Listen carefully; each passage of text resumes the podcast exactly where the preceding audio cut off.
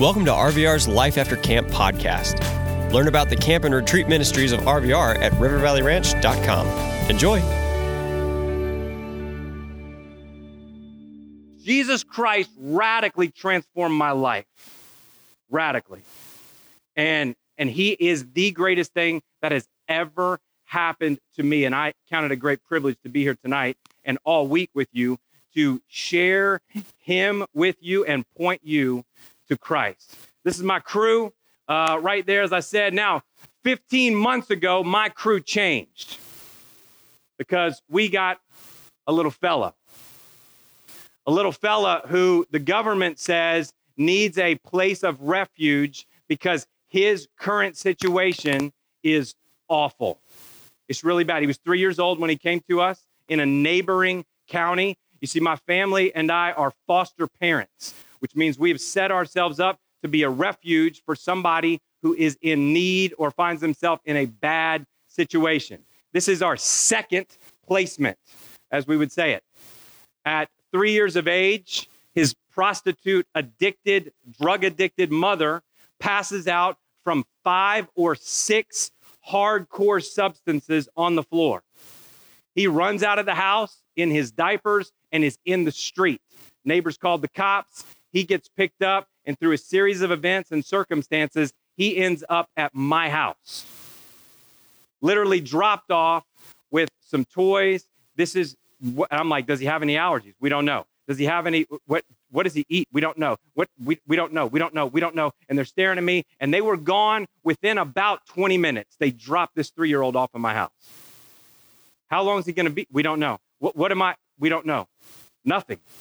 So my family goes into gear to love and serve and care for this little fella. Of course, he's had a birthday. It's been, it's been over a year now, and he has been in our home. That might be some of your situations. Maybe you were like him and you've been with the family for some time. Maybe you've been adopted. I would adopt this child if he is adoptable. Right now, he's not adoptable. He is potentially going to somebody in the family um, soon, possibly. But today, everybody know what today is? Father's Day. How many of you told your, your father, Happy Father's Day? All right, there we go. That's what I'm talking about. All right, show some love. All right. Uh, he comes to me this morning. Uh, my my, uh, my third uh, middle child, Cherith, um, said, "Happy birthday." And uh, he's potty trained. Praise Jesus, right? He's potty trained, so he's sitting on the toilet and he goes, "Oh, happy birthday!" I mean, and I'm and, and I'm like, "Happy birthday?" He goes, "Oh no, happy Father's Day." I'm like, "Right, it's Father's Day." And he said, "Happy Father's Day." He called me dad at 3:45 a.m. the first night he came to my house. You see, his dad, his real dad, just visited a prostitute and left. Had no clue that he was even alive. And then, of course, the government does what the government does and they subpoena him, which means you don't have an option. You got to show up to get DNA tested to find out if he is, because the mother gave one of several potential fathers. Found a match. He gets subpoenaed to court, says, I don't want anything to do with him. I don't want to know anything about him. What paper do I sign to say that I'm not his? I don't want him.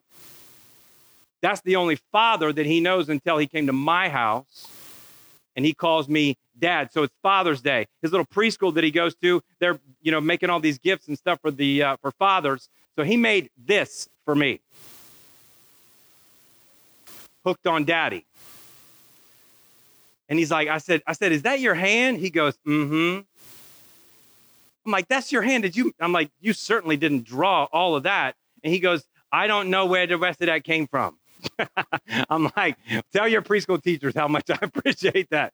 Hooked on Daddy. You see, just a couple months ago, uh, no, it was last month. We were in Asheville as a family, and I taught him to fish for the first time. He learned how to cast. That was, which was really all we were trying to do. I wasn't trying to catch anything. I'm just trying to get his joker to learn how to cast. You know what I'm saying? I'm a country bumpkin. Y'all enjoy the cornbread tonight?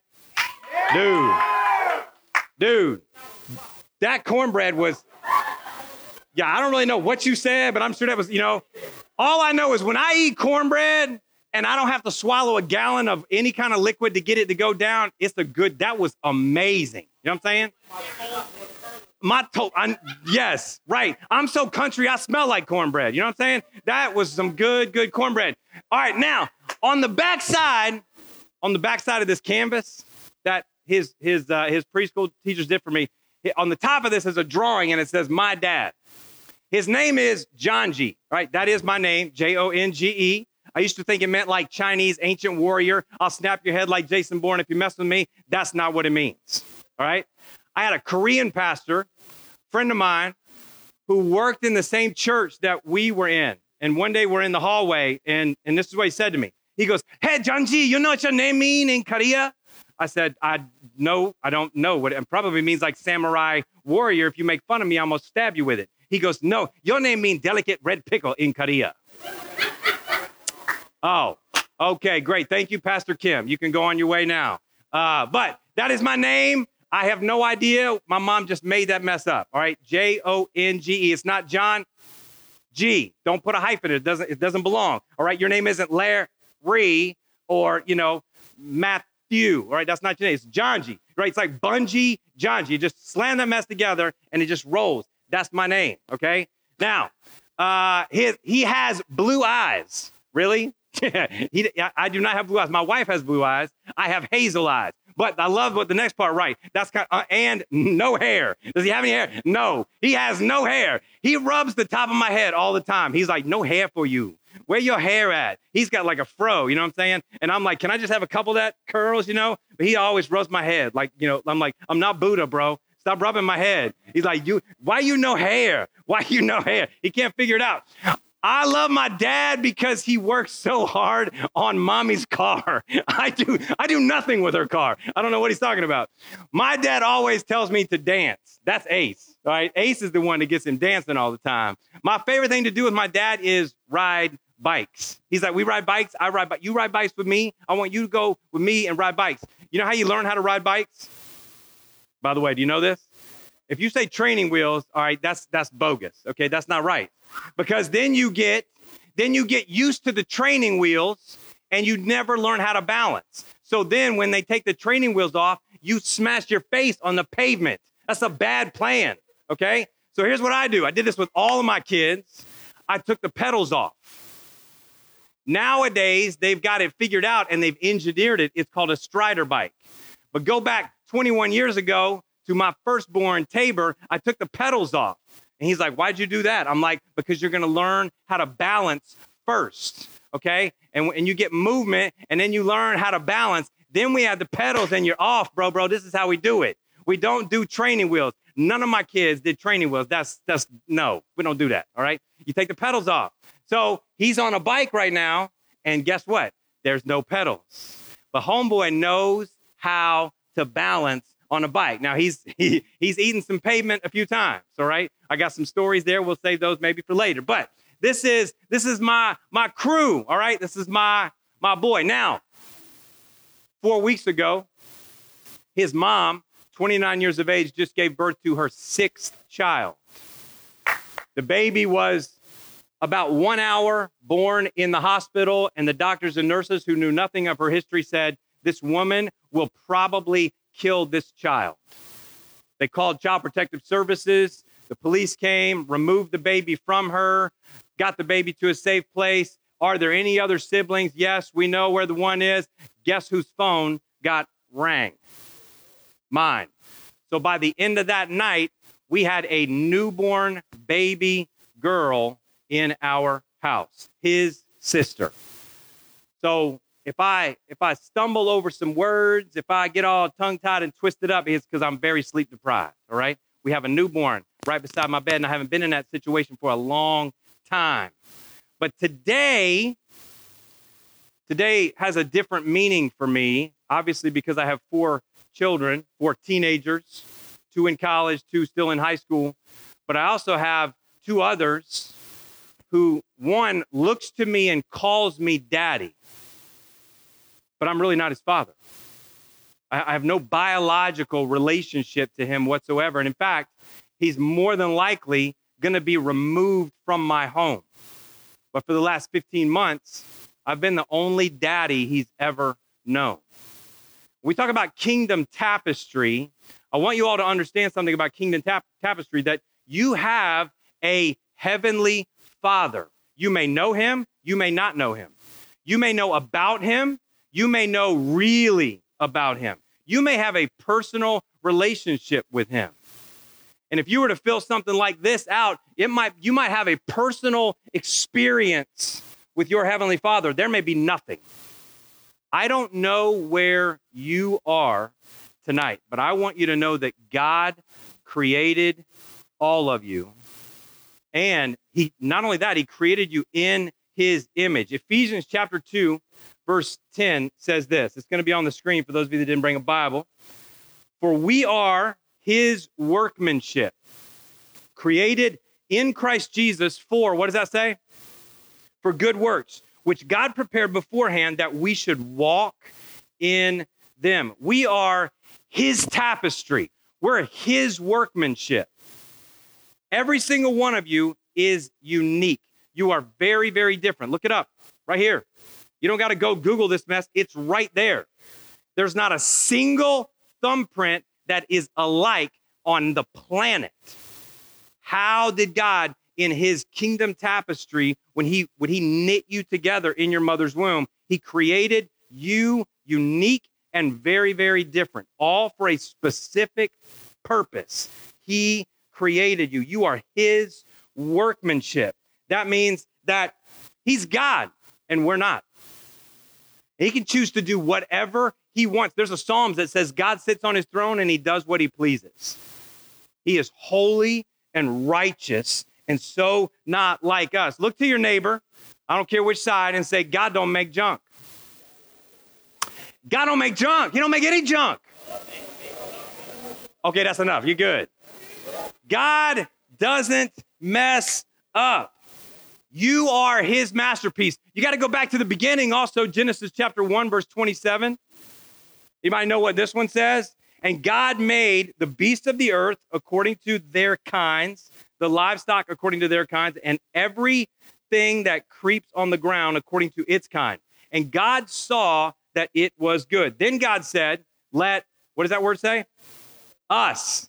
Let us. This is the first indication that the Godhead, God the Father, God the Son, and God the Holy Spirit are three intricate, detailed, unique beings into one God. It's called the triune God. Everybody say Trinity.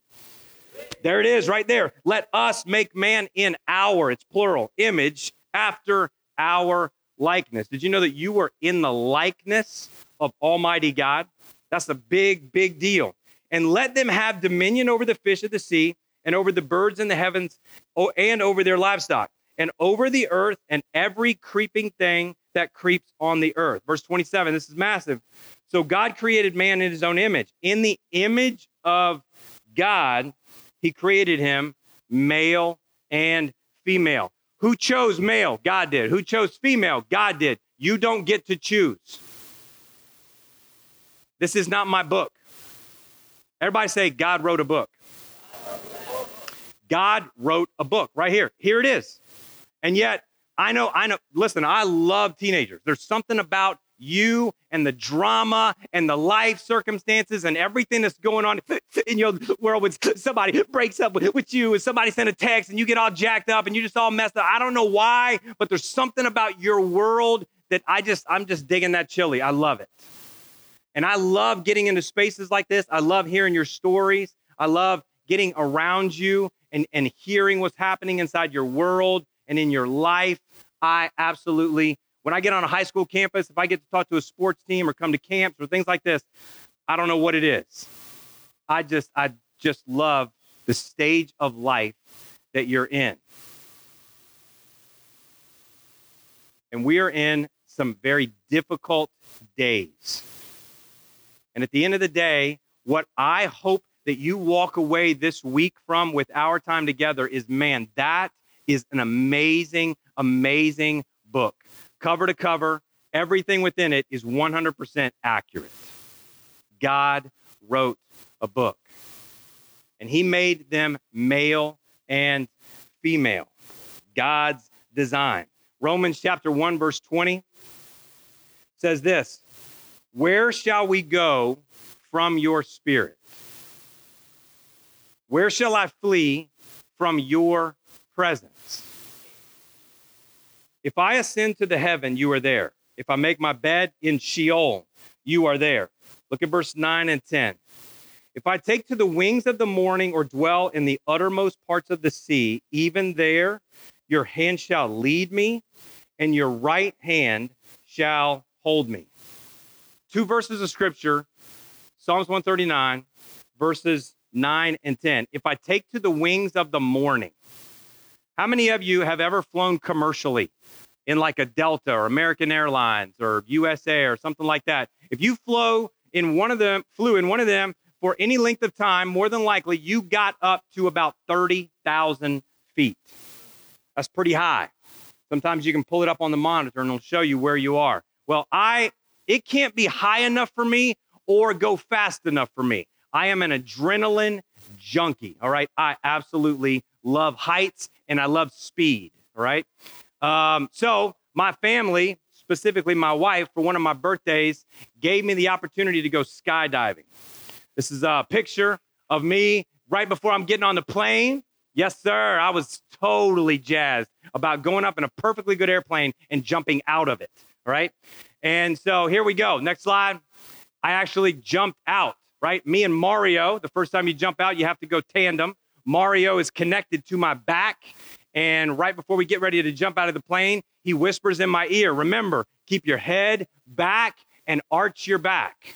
He's like, don't slump over, don't pass out. And he and he and he tapped me again and he goes, remember, you can breathe. You can breathe because there's something that happens when the green light comes on and they pull back the door and you look out and you can kind of see the, the, the like the slight curvature of the earth. You're like, okay, this is nuts. What are we doing? But yet I was just like, let's go. You know, I'm screaming. You can't hear anything, you know? And, and when you jump out, guess what I did? like I freaked out. All right. It's like, oh my word. You jump out. You're just like, what is happening? It was amazing experience. We jumped out at 14,000 feet. 14,000 feet, which is not really that high. Uh, in 2013, I, I summited Mount Rainier in Seattle, Washington. That's 14,411 feet. It blew my mind to think that I was I had hiked to a taller place than I had jumped out of an airplane before. If I take, listen, did you hear what the scripture says? If I take to the wings of the morning, there's going to be a place and time in your life where you feel like you are just soaring. This is unbelievable. I mean, you're flying at 120 miles an hour towards the earth, and that might not sound all that exhilarating. It's very exhilarating, all right? It's coming fast at you, and you're seeing things. It's an amazing, amazing experience. You know, your cheeks are flopping, you know, and you're just like, what? And it's like joy, exuberant joy. Roller coaster experience, that times a hundred. If I take to the wings of the morning, or what's the next part say? And dwell in the uttermost parts of the sea. I remember one time after that, looking at this passage of scripture, going, the uttermost parts of the sea? Where's that? What is that? Uttermost parts of the sea. Uttermost. That sounds dark.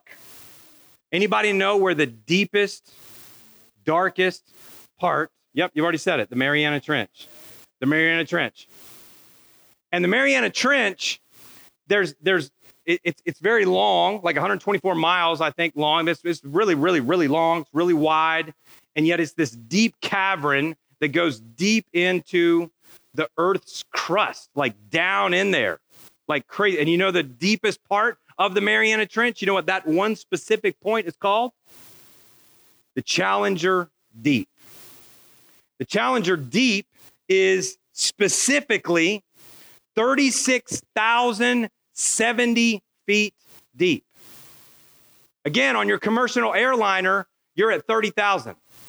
You you're not even you're not even at the depth. So to put it in perspective, if you take Mount Everest, which is the tallest mountain in the world, at 29,029 feet, cut it off at its base, grab it, tip it upside down, and dip it into the ocean when you get to the top of the water, you still have a mile to go before Mount Everest would touch the uttermost depths of the earth. That's deep. That's dark. That's like, you know, you can't see anything in this. That's dark, dark. I wonder sometimes when I'm staring at the four year old what darkness he has seen. Sometimes when when he's sitting at breakfast and he's he's chugging his chocolate milk and he's he's putting down some some banana halves that I've sliced for him and he's waiting on his honeycombs because he's got to eat the bananas first. And sometimes he's just sitting there and, and he's staring at me. Sometimes I look into his four-year-old eyes and I wonder what has his life experienced? What darkness? What was it like for him when mom was so passed out that he couldn't wake her up? And in his scared state as a three year old, he ran out into the street. What kind of darkness was he experiencing? What this teaches me, students, about God is that whether I'm at the highest, like the most jubilant, man, life is just awesome, it can't get any better place, or the darkest, dark, of pain and I can't see tomorrow. I can't see in front of me. I don't know what's going to happen the next second. I don't know anything about this. This is all confusing. I'm scared to death. I don't know what's going to happen. That even in either one of those two places, the Bible says that even there, your hand will lead me and your right hand shall hold me.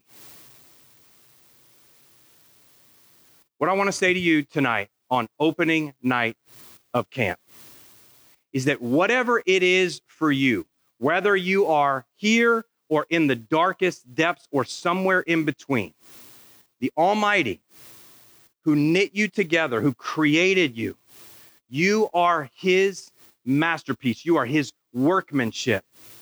And He is perfecting you. He loves you exactly the way you are exactly the way you are. But he loves you so much, he refuses to leave you that way, students. I want to say to you that this place is a safe place. These counselors are safe people.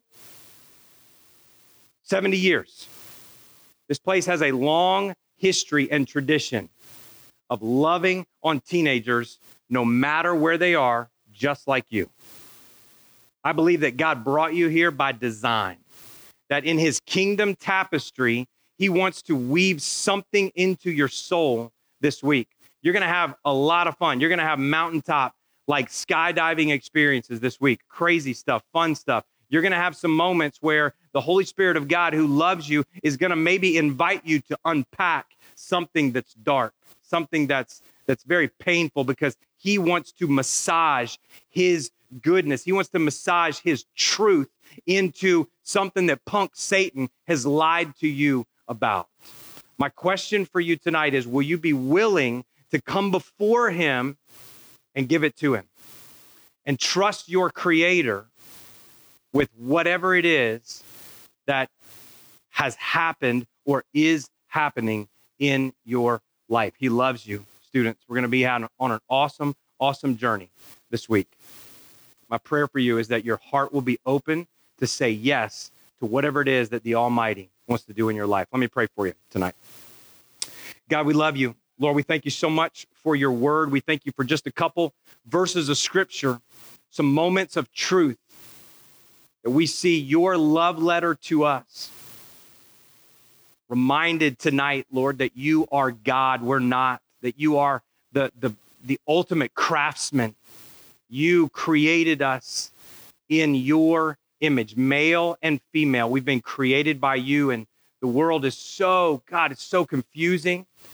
So, Lord, would you speak loud and bold to our hearts this week? Thank you for each of these counselors who've given of their summer to come serve, to guide in truth, give them wisdom. Holy Spirit, have your way as we say yes to you this first night. God, I pray for each of us, Lord, that we would be open to bring to you our loving Creator what concerns us, what what fears we have, what doubts we have. God, would we just allow you to be you this week in Jesus' name? Amen.